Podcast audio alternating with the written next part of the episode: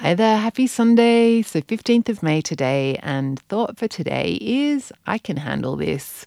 So, this is where we started our feelings challenge. So, if you've been doing every day, this would be day 21. Um, so, I thought we would end the way we began. And yeah, like, what else can I say? I can handle this is such a good thought to remind ourselves that whatever it is that's going on, like emotions are just vibrations in our body. They're just a, like, that's all they are. And it's kind of crazy that we do so many things to avoid them um, that do cause us harm, whereas the actual emotion itself, even like humiliation, like terror, like, you know, they're all the same. Like they're all just different vibrations in our body. So it's kind of curious.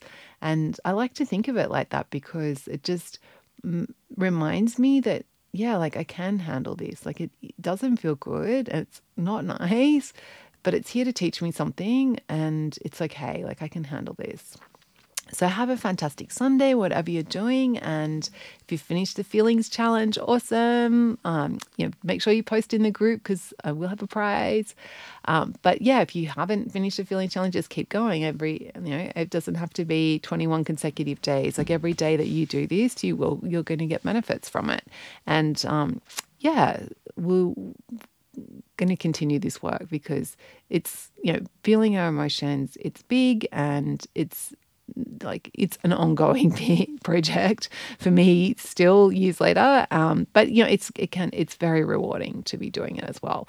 So have a fantastic sunday and maybe like you know, take some time today to think back over what we've done so far with the feelings challenge and how that's you know changed you what you've learned and what do you want to you know continue moving forward? Like maybe you might like to take the challenge again. I know last year last time we i did this um, yeah, I backed off and did did it like another.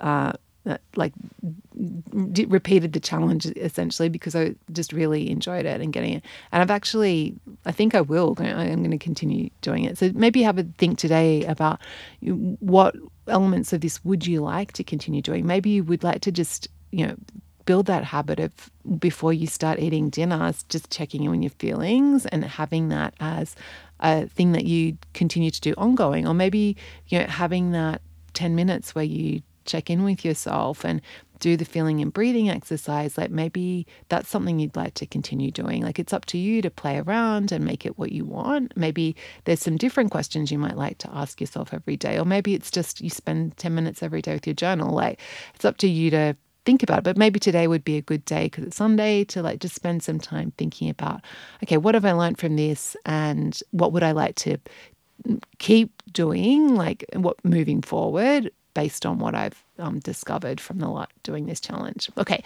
thanks for being part of the Feelings Challenge. Have a gorgeous day, and I will catch you next week. Bye.